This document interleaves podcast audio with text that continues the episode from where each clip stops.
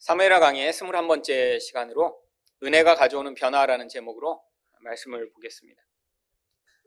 인생은 예측할 수 없는 일들이 늘 벌어지기 때문에 자기가 계획하고 생각한 대로 인생이 평탄하게 흘러가는 경우는 없습니다. 그래서 어떤 사람은 인생을 롤러코스터를 타는 것 같다라고 비유하기도 하죠. 어느 한때는 막 인생이 이렇게 오르막인 것 같다가 또 어느 순간에 또 내리막으로 치달아가는 인생. 근데 그것은 끝이 아니라 또 어느 순간이 되면 다시 또 큰 변화가 인생 가운데 나타나게 되어 있습니다. 상황적으로나 영적으로도 우리 인생이 이렇게 우리가 예측할 수 없는 그런 인생으로 끌려가는 이 모든 것. 그런데 우리가 그런 상황 가운데도 낙심하거나 또 불안해하지 않을 수 있는 이유가 무엇인가요? 하나님이 하나님 백성의 인생을 붙들고 인도해 나가시기 때문이죠. 오늘 본문에 나오는 이 무비보셋이라고 하는 사람의 인생처럼 아마 이렇게 높은 곳에 올라갔다가 그 낙하하는 그 좌절과 고통이 컸던 사람은 아마 없을 것입니다. 이 무비보셋은 지금으로 말, 이야기하면 아마 금수저 중에 금수저를 물고 태어난 사람입니다. 할아버지가 이스라엘의 왕인 사울이었고요. 아버지가 이스라엘의 왕자인 요나단이었습니다. 아마 모든 상황이 잘 흘러갔더라면 아마 이 무비보셋은 나중에 왕이 될 가능성이 가장 높은 사람이었죠. 그런데 이렇게 왕의 손자로 태어나 그가 태어난 이후에 누렸던 그 모든 부귀 영화가 몇 년 지속되기 전에 아주 엄청난 변화가 그 인생 가운데 찾아옵니다. 사무엘하 4장 4절입니다. 사울의 아들 요나단에게 다리 저는 아들 하나가 있었으니 이름은 무비보셋이라 전에 사울과 요나단이 죽은 소식이 이스라엘에서 올 때 그의 나이가 다섯 살이었는데 그 유모가 안고 도망할 때 급히 도망하다가 아이가 떨어져 절개 되었더라. 블레셋과 사울 왕이 마지막으로 했던 전투 가운데 엄청나게 이 이스라엘이 패배하게 됩니다. 결국 이 무비보셋의 할아버지인 사울, 아버지인 요나단이 전쟁터에서 비참하게 죽임을 당했죠. 이 이스라엘이라고 하는 곳에서 전쟁이 벌어졌는데 얼마나 심하게 패했던지 아마 이스라엘 곳곳에 흩어져 있던 사람들도 이제 곧 블레셋이 우리를 다 침공하여 우리를 죽이고 우리 모든 물건을 빼앗아 간다라는 소문이 퍼졌던 것 같습니다. 그래서 남쪽에 있던 이 무비보셋의 가정도 피난길에 오른 것이죠. 근데 유모가 급하게 이 블레셋군을 피해 도망을 치다가 그 아이를 바닥에 떨어뜨려 버린 것입니다. 아, 그런데 아, 그냥 떨어졌어도 괜찮을 수도 있죠. 근데 어떻게 잘못 떨어졌는지 이 아이가 두 발이 다 장애가 되는 그런 상황이 벌어졌습니다. 성경은 이렇게 단순히 다리를 전다라고 이야기하지 않고 두 발 다 저는 사람이 되었다라고 이야기를 합니다. 다른 말로 이야기하면 혼자서는 제대로 걸어 다닐 수도 없는 남에게 의존해야지만 살 수 있는 그런 완벽한 장애인이 되었다라고 하는 것이죠. 여러분 그런데 상황이 그 이후에 더 악화됩니다. 그 이후에 사울의 집과 다윗의 집 가운데 계속해서 싸움이 있다가 결국 다윗이 승리하게 되죠. 여러분, 그리고 난 그 결과 아마 이 무비보셋은 자신이 사울의 자손이며 어쩌면 이런 왕권의 가장 핵심에 있던 사람이라는 사실을 드러내지 못하고 늘 도망자의 신세로 살았을 수밖에 없을 것입니다. 그가 그래서 숨었던 곳이 4절에 이렇게 나옵니다. 왕이 그에게 말하되 그가 어디 있느냐 하니 시바가 왕께 아르되 로드발 암미엘의 아들 마길의 집에 있나이다 하니라. 이 마길이라고 하는 사람은 이 요단강에 있으면 요단강 동쪽의 길랏 야베스라고 하는 족속에 속한 사람입니다. 이스라엘의 핵심인 이 예루살렘과는 바로 이 강을 사이에 두고 아주 먼 곳에 있는 곳이죠. 아니 왜 그 먼 곳에 간 것일까요? 두 가지 이유가 있겠죠. 한 가지는 이 다윗으로부터 최대한 눈에 띄지 않는 그런 곳으로 도망쳐 조용히 지내고자 아마 그곳으로 도망을 했을 것이고요. 또 다른 이유는 바로 이 길르앗 야베스 사람들이 이 가문과 아주 친분 관계에 있었기 때문입니다. 이전에 사울이 처음 왕이 되었을 때 길르앗 야베스가 암몬 족속으로 말미암아 멸망을 당할 위기에 있었습니다. 그때 이 길르앗 야베스 사람들이 이스라엘 온 족속에 도움을 요청했는데 그때 이 사울에게 하나님의 신이 임하여 바로 이 사울이 이 암몬 족속으로의 그 소나기로부터 이 길르앗 야베스 사람들을 구원해냅니다.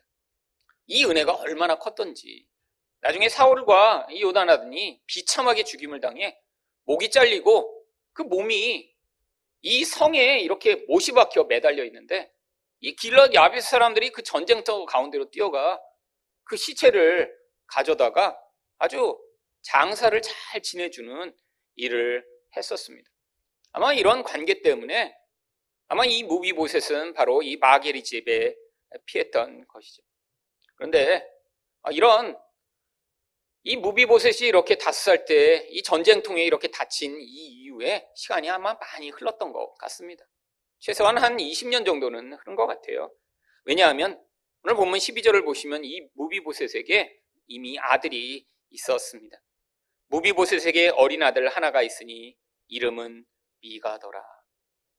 아, 이렇게 온 시간이 많이 흘렀는데 왜 이제야 다윗이 이렇게 사울 집안에 속한 사람을 찾은 것일까요? 아마 그동안 이 다윗은 전쟁을 하느라 나라의 여러 가지 문제들을 처리하느라 바빠서 아마 이 과거의 이런 상황들 가운데 혹시 사울의 가문에 이렇게 남아있는 사람이 있을 것이라는 생각을 하지 못했던 것 같습니다. 근데 이제 모든 상황이 다 안정이 됐고요. 아마 과거의 이런 사울의 후손을 찾아 그에게 이 다윗이 은혜를 베풀 그런 기회가 됐다라고 생각한 것입니다. 그런데 이렇게 사울 가문에 남은 사람을 찾으려고 한 그 이유가 1절 하반절에 나옵니다. 내가 요나단으로 말미암아 그 사람에게 은총을 베풀리라. 여러분, 그 사람이 어떤 사람인지 관계없다라는 거예요.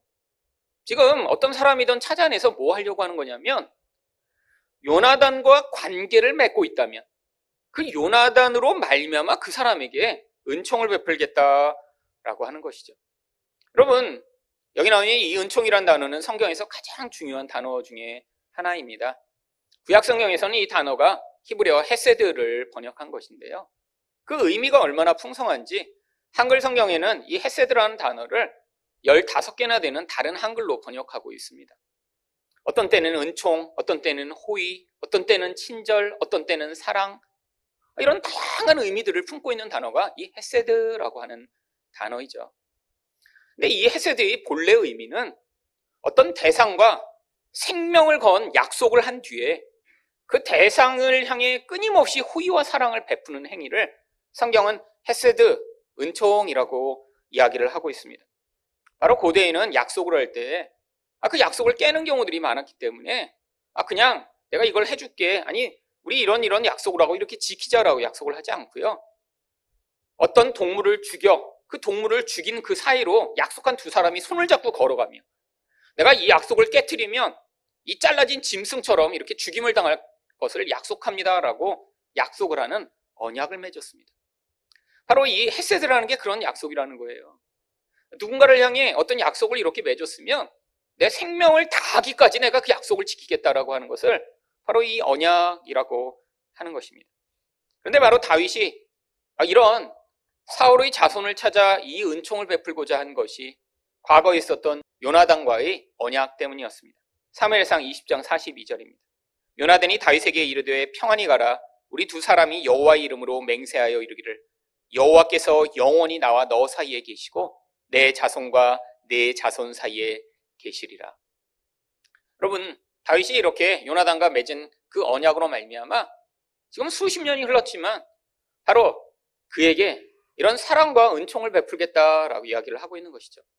여러분 고대의 일반적인 개념에서라면 사실 이렇게 서로 원수 집안이던 그런 사이에 지금 다윗이 이렇게 왕이 됐으면 자기 경쟁자가 될 만한 그런 사람을 찾아 죽이는 것이 가장 일반적인 일이었습니다. 아, 그런데 지금 다윗은 그런 반대적인 행위를 베풀려고 하는 것이죠.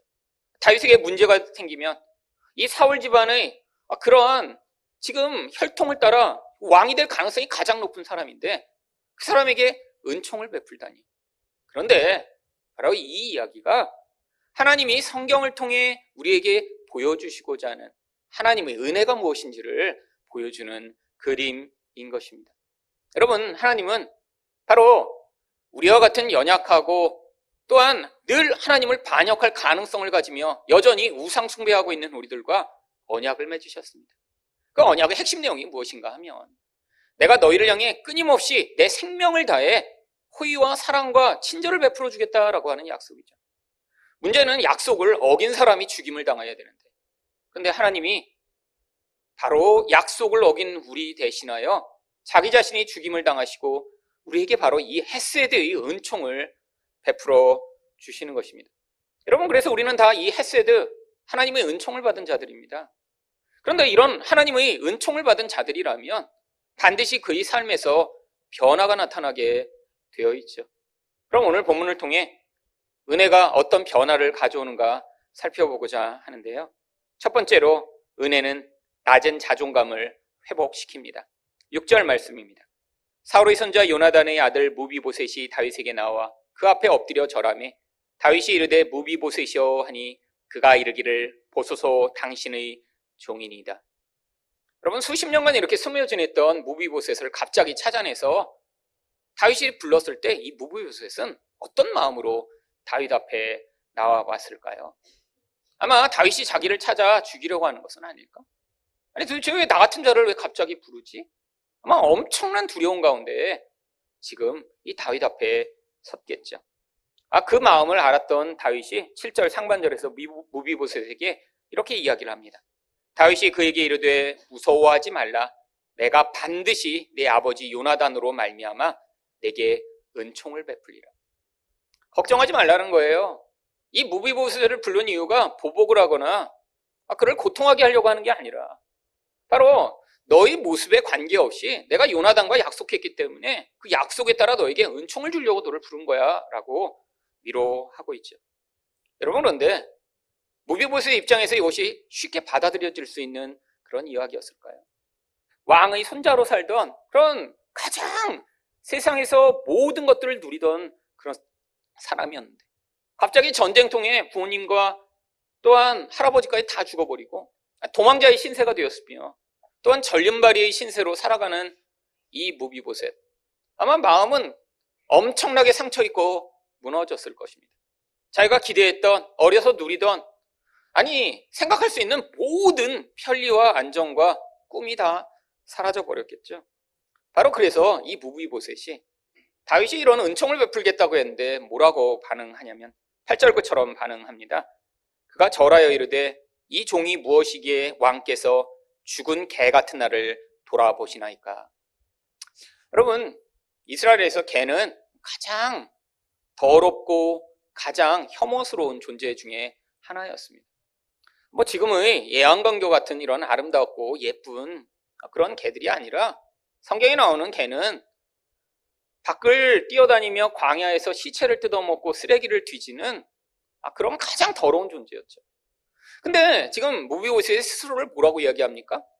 아, 나를 이렇게 개 같은 나를 이렇게 얘기하지 않고요. 죽은 개 같은 나를 왜 돌아보시냐고 얘기를 해요. 개 중에서도 여러분 개가 죽었어요. 그럼 그 존재가 무슨 가치가 있을까요?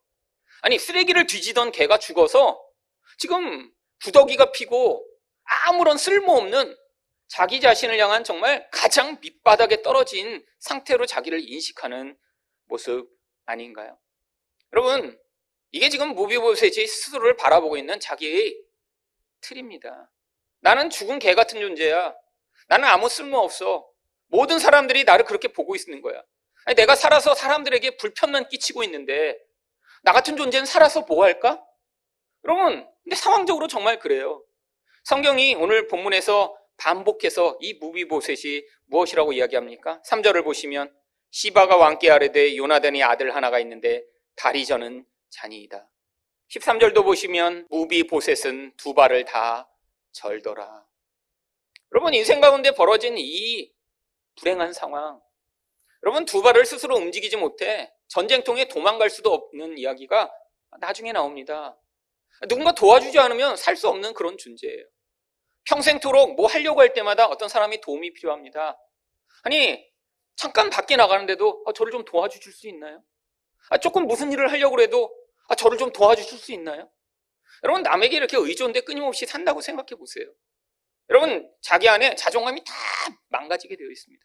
아니 차라리 내가 없는 게 저 사람들에게 편한 게 아닐까? 아니 지금 그리고 자기에게 호의를 베푸는 마길이라는 사람의 집에 가서 지금 얹혀서 살고 있어요. 자기 아버지가 주는 아, 그런 돈과 식량으로 사는 게 아닙니다. 지금 도망자이신 채로 누군가 이를 보호하며 그 집에 내가 폐를 끼치는 건 아닐까? 이렇게 평생 살아오던 사람이죠.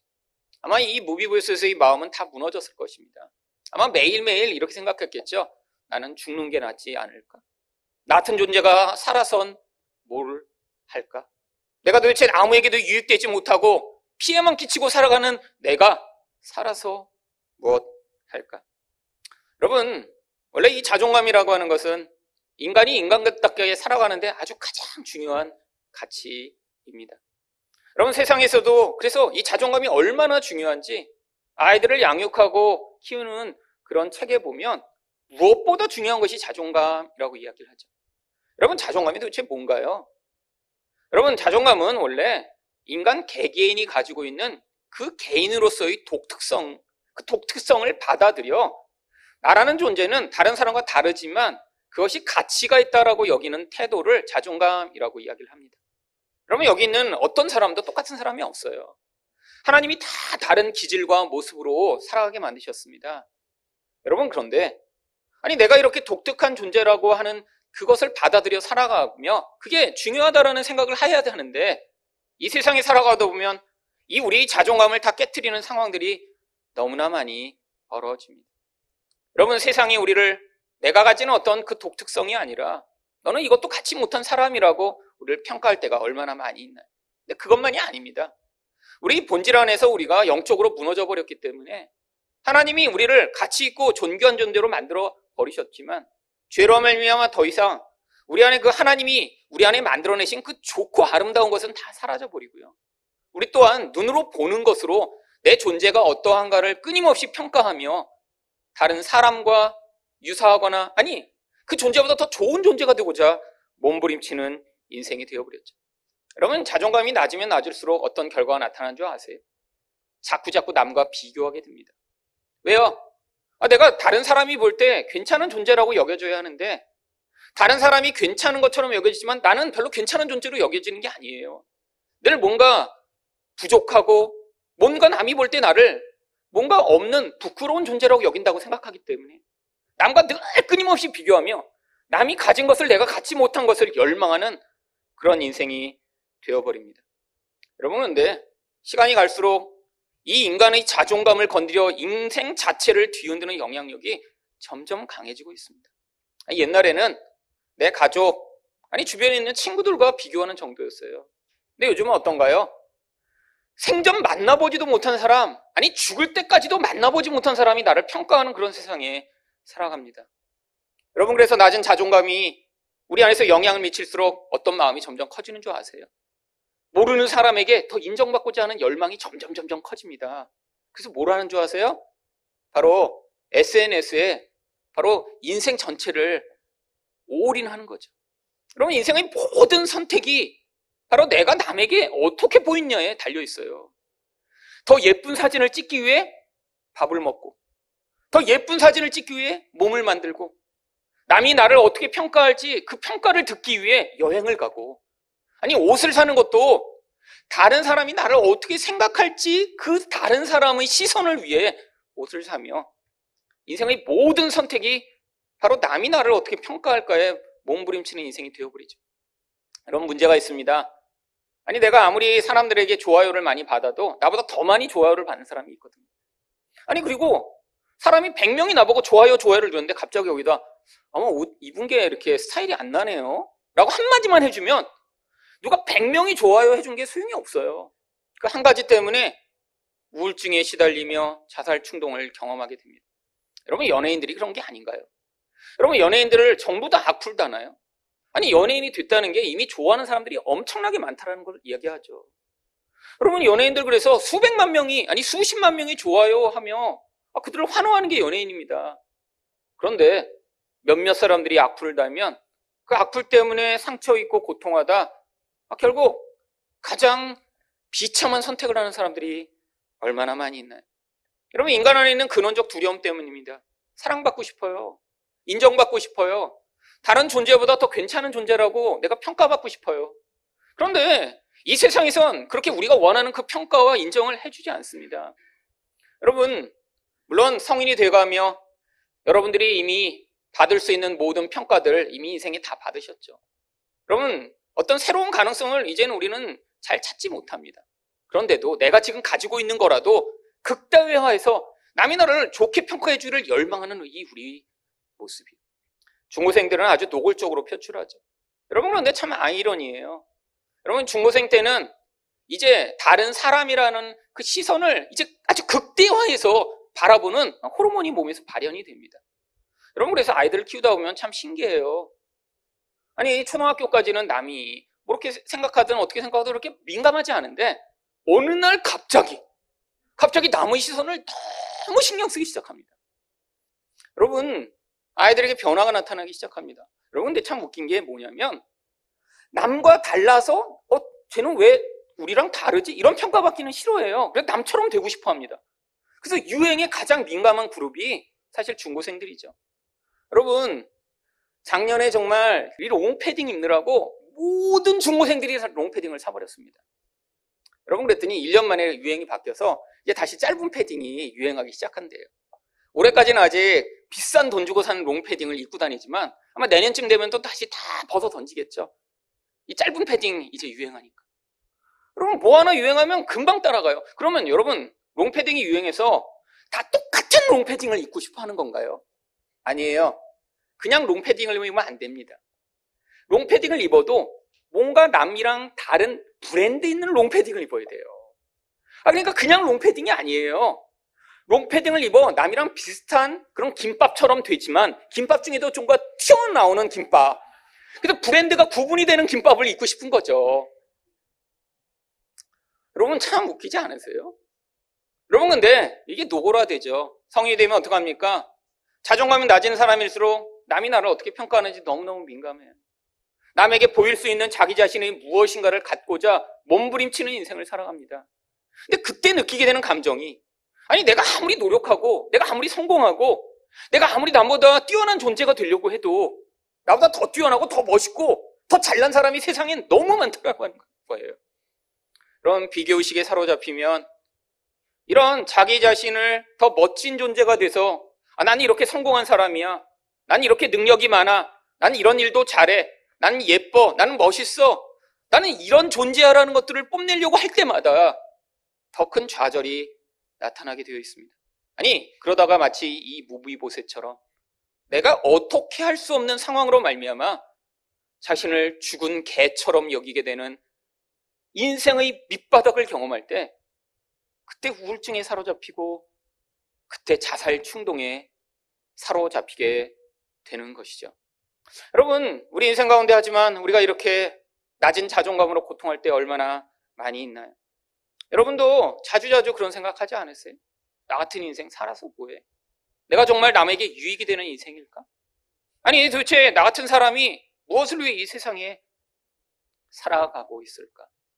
여러분, 마귀는 끊임없이 우리를 다른 사람과 비교해. 다른 사람들은 이렇게 살고 있는데 너는 이렇게 살지 못하니까 너는 인생은 실패했으며 너는 부끄러운 존재라고 이야기할 때가 얼마나 많이 있나요? 여러분, 하나님은 본래 우리를 하나님의 형상을 닮은 존재로 만드셨습니다. 창세기 1장 27절입니다. 하나님이 자기 형상, 곧 하나님의 형상대로 사람을 창조하시되 남자와 여자를 창조하시고. 여러분 도대체 우리가 어떤 하나님의 형상을 닮았다는 거죠? 여러분 하나님의 거룩하신과 하나님의 사랑, 아, 이런 영적인 모습을 우리가 닮았다라는 거예요. 여러분, 근데 문제가 생겼습니다. 이런 하나님과의 그런 영적인 모습을 닮은 우리 안에 죄가 들어오면서 그 하나님의 영적인 모습이 우리 안에서 사라지자 인간이 그때부터 반응하게 된 모습이 바로 신명기 4장 16절에 나옵니다. 그리하여 스스로 부패하여 자기를 위하여 어떤 형상대로든지 우상을 새겨 만들지 말라. 남자의 형상이든지 여자의 형상이든지 만들지 말라. 여러분, 인간이 그때부터 어떤 형상을 만들기 시작했습니다. 아니, 이 형상은 우리가 정말 우상으로 조각해서 만든 형상이 아니라. 아니, 내가, 아, 이런 모습이 되고 싶다. 아니, 저 사람을 보니까 저렇게 멋지게 사는 것 같은데, 나도 저런 모습이 되면 좋을 것 같아. 아니, 저 사람은 저런 멋진 능력을 발휘하는데, 나도 저런 능력을 발휘하면 좋을 것 같아. 라고 하는. 아니, 다른 사람을 보며 내가 꿈꾸는 나의 내면의 하나님이 창조하시고자 했던 모습이 아닌 외적인 어떤 모습으로 자기를 비유하며 나도 저렇게 되고 싶어 하는 그 그런 형상을 이야기하는 것이죠. 결국 인간이라는 존재가 이제는 영혼을 바라볼 수 있는 눈은 다 죽어버리고요. 눈으로 보는 어떤 모습을 내가 가지면 내가 행복해 보일 것 같고 내가 인생 가운데 성공할 것처럼 여기는 이런 우상 숭배자가 되어버린 것이죠. 여러분 그래서 하나님이 바로 그런 스스로를 끊임없이 남과 비교하여 자기 자신을 패배자요 실패자로 여기는 우리와 같은 자들에게 마치 무비보셋에게 다윗이 은혜를 베푼 것 같은 은혜를 베풀고자 하시는 것이죠. 그래서 하나님의 약속이 로마서 8장 29절에 이렇게 나옵니다. 하나님이 미리 하신 자들을 또한 그 아들의 형상을 본받게 하기 위하여 미리 정하셨으니. 여러분, 우리를 향한 하나님의 약속이 무엇인가요? 예수님과 같은 그런 형상을 가진 자가 되게 해주시겠대요. 여러분, 우리의 가치가 어디에 있다는 거예요? 우리의 외적 조건에 있지 않다라는 것입니다. 내 환경과 내 조건이 나의 존재가 어떤가를 이제 대변하는 것이 아니라 내가 하나님이 원래 의도하셨던 그 하나님의 아들의 모습이 내 안에 있을 때 그게 바로 우리가 우리 자신을 온전하게 하나님 앞에서 바라볼 수 있는 눈이 회복되며 바로 이 낮은 자존감으로부터 벗어날 수 있는 길이 열리는 것이죠. 여러분, 여러분이 끊임없이 누구와 비교하여 아, 나는 이것도 갖지 못하는데 나는 이런 능력도 없는데 아, 이런 능력이 아, 이런 모습으로 살지 못하는데라고 비교하여 그 모습을 가지면 여러분의 자존감이 높아질까요? 아니요. 여러분, 여러분이 무엇인가 가지면 가질수록 경쟁은 더 심해지고 아니 더 잘난 인간들 사이에서 더 고통하게 되어 있습니다. 여러분, 이게 문제죠, 이게. 여러분, 인간이란 건 눈에 보이는 어떤 형태를 가지고 자기를 평가하기 시작할 때 그 평가가 영원히 지속되는 게 아니라 더 강하고 더 높은 사람들 사이에서 더 많은 좌절을 경험하게 되겠죠. 여러분, 그래서 하나님이 우리 안에서 영적인 우리의 본질이 무엇인가를 깨닫기를 원하시는 것입니다. 우리 안에 있는 이 무비보세처럼 어쩌면 외부의 환경과 조건으로 입혀버린 그런 가짜 옷이 다 벗겨지고 하나님이 우리 안에서 본질로 만드시고자 하는 그 영적 가치들을 우리가 새롭게 받아들이게 될 때, 그게 바로 우리에게 가장 영광스럽고 가장 아름다운 모습이겠죠. 여러분, 근데 우리가 살아가면 정말 그런 예수의 모습을 지금 담고 있다고 생각하시나요? 그러면 이게 바로 하나님이 우리 안에서 이 구원을 행하시는 방법이기 때문입니다. 여러분, 우리 안에 있는 이 예수의 형상은 우리 영혼 안에 만들어지는 거예요. 문득문득 그 모습이 튀어나올 수 있겠죠. 하지만 우리가 늘 평생 살아오던 이 겉옷처럼 우리가 입고 있던 이 옛사람이 끊임없이 깨어져 나가며 결국에는 언젠가 이 모든 육신의 옷을 다 벗게 되는 날 그 영광스러운 예수 그리스도의 모습이 더 선명하게 드러나게 될 것입니다. 그래서 그 약속이 고린도 후서 3장 18절에 이렇게 나옵니다. 우리가 다 수건을 벗은 얼굴로 거울을 보는 것 같이 주의 영광을 보매 그와 같은 형상으로 변화하여 영광에서 영광에 이르니 곧 주의 영으로 말미암음이라. 여러분 그 영광의 자리로 하나님이 우리를 이끌어 주시겠다는 거예요. 여러분 이게 바로 무비보셋의 인생 아닌가요? 여러분 무비보셋의 이름의 뜻이 무엇인지 알고 계신가요? 여러분 무비보셋이라고 하는 이름의 뜻은 원래 히브리어 원어로 그대로 해석하면 부끄러움의 입으로부터 빼어냄을 당한 자 이런 뜻을 가지고 있습니다.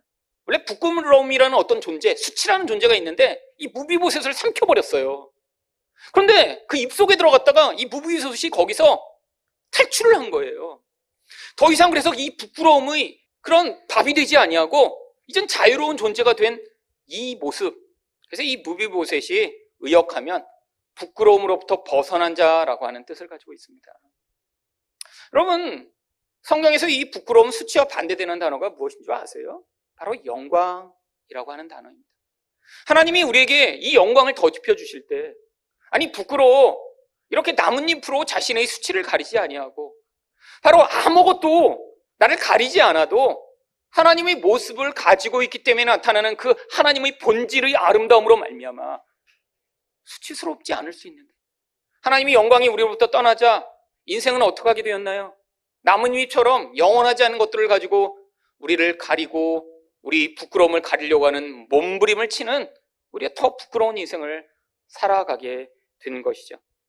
예수 그리스도로 말미암는 그 은총으로 말미암아 더 이상 여러분이 여러분의 힘으로 여러분의 수치를 가리지 아니하고 하나님의 은혜로 여러분이 얼마나 영광스러운 존재로 택함을 받았는가를 믿는 여러분 되시기를 축원드립니다. 두 번째로 은혜는 어떤 변화를 가져오나요? 영적 지위를 회복시킵니다. 7절 하반절 말씀입니다. 내가 내 할아버지 사울의 모든 밭을 다 내게 도로 주겠고 또 너는 항상 내 상에서 떡을 먹을지니라. 여러분, 아 지금 원래 이 사울의 그 모든 재산이 이 무비보셋이 가져야 마땅한데 이렇게 어떤 사람이 용기를 잃어버리고 이렇게 도망에 있으면 꼭 나쁜 놈들이 그것들을 다 갈취하게 되어 있습니다.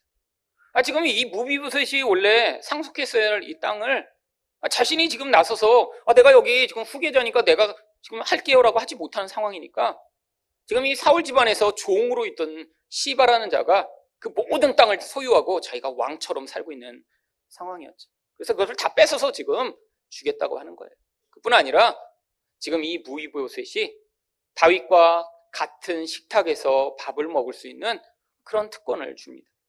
이게 정말 우리가 생각할 땐 별로 큰 특권이 아닌 것 같지만 여러분 고대에는 이렇게 왕과 함께 식사할 수 있는 것은 왕족만 가능한 일이었습니다. 원래 이 무비보셋이 왕족이에요. 사울 왕의 손자니까요. 근데 지금은 도망자로 살고 있습니다. 근데 그것을 회복시켜서 지금 다윗과 같은 그런 왕의 지위를 그에게 주겠다라고 얘기하는 것이 바로 같은 식탁에서 밥을 먹게 해주겠다라고 이야기를 하는 것이죠. 여러분 그래서 시편 23편 5절에 나오는 주께서 내 원수의 목전에서 내게 상을 차려주시고 기름을 내 머리에 부으셨으니 내 잔이 넘치나이다. 여러분 시편 읽으며 아, 이게 참 좋은 거라는 그런 생각 별로 안 하셨죠. 여러분 근데 이건 엄청난 특권입니다.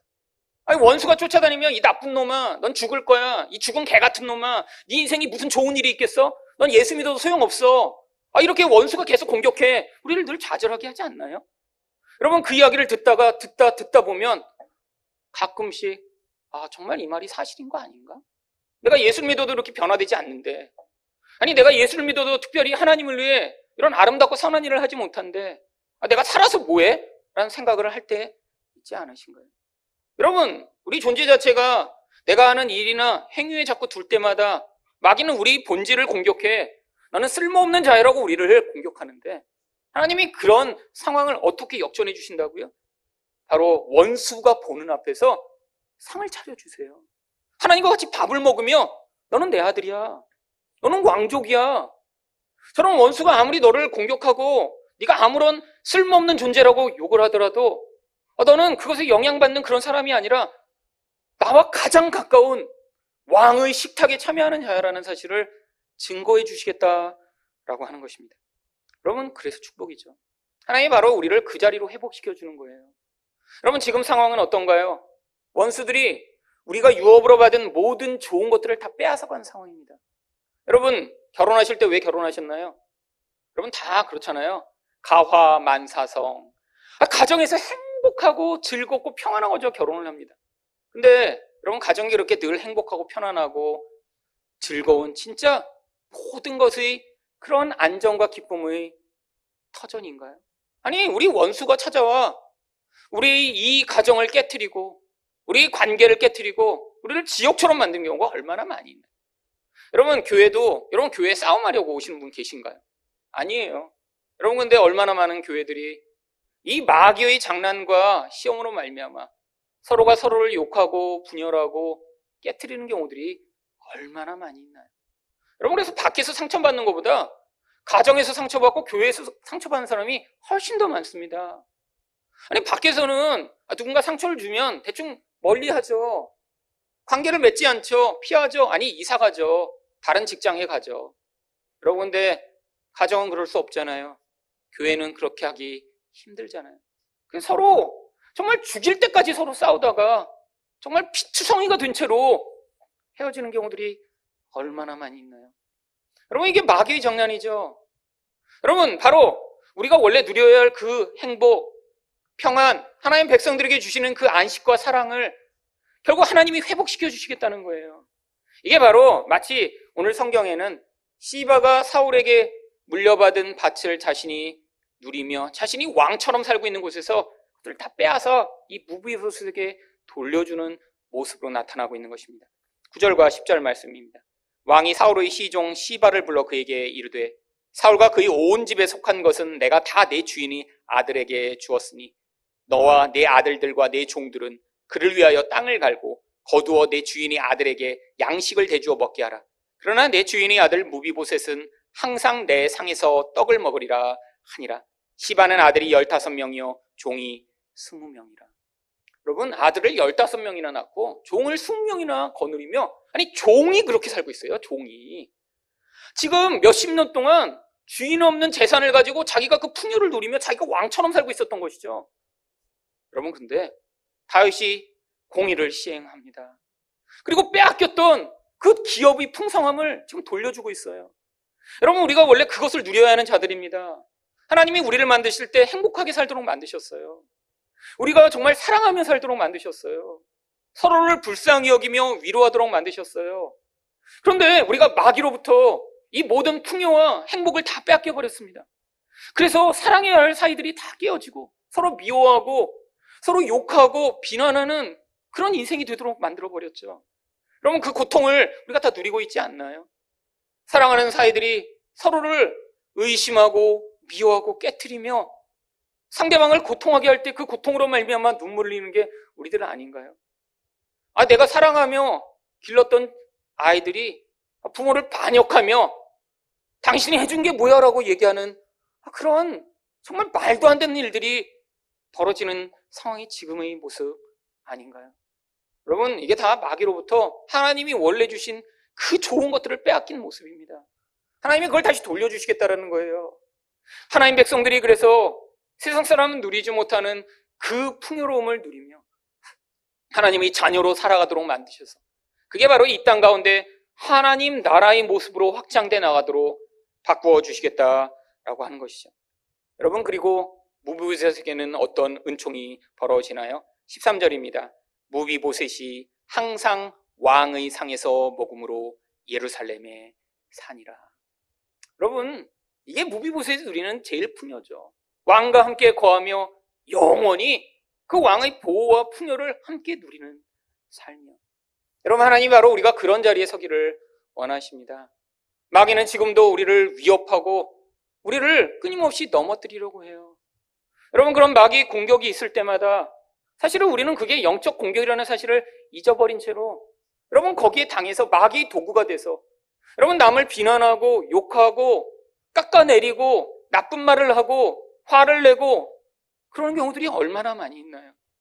여러분 마귀로부터 이 모든 하나님이 주신 풍요를 다시 빼앗아 정말 사랑해야 할 사람들을 사랑하며 품어주며 용서하며 그래서 이곳에서 하나님 나라가 무엇인가 우리가 맛볼 때 여러분 그 풍요를 이 세상에서 그런 하나님의 나라의 풍요를 누리지 못하는 사람들에게 전달하는 것 이게 바로 우리가 그 지위를 회복해야 되는 중요한 이유인 것입니다. 여러분 우리는 이 은혜로 구원받은 자들입니다. 이 은혜로 말미암아 여러분이 그 낮은 자존감으로부터 다른 사람과 비교하여 자신이 어떤 존재인가 평가하는 그 낮은 자존감으로부터 벗어나 하나님이 여러분을 얼마나 사랑하시는지를 여러분의 근원의 평가의 기초로 삼고 그래서 이제는 세상에서 여러분이 어떠한 지위인가 평가하는 그 평가의 소리에 귀를 기울이지 않으며 하나님 자녀로서 이 세상 가운데 하나님 나라를 확장해 바로 세상 가운데 그 하나님의 아름다움과 영광을 드러내는 여러분 되시기를 예수 그리스도 이름으로 축원드립니다.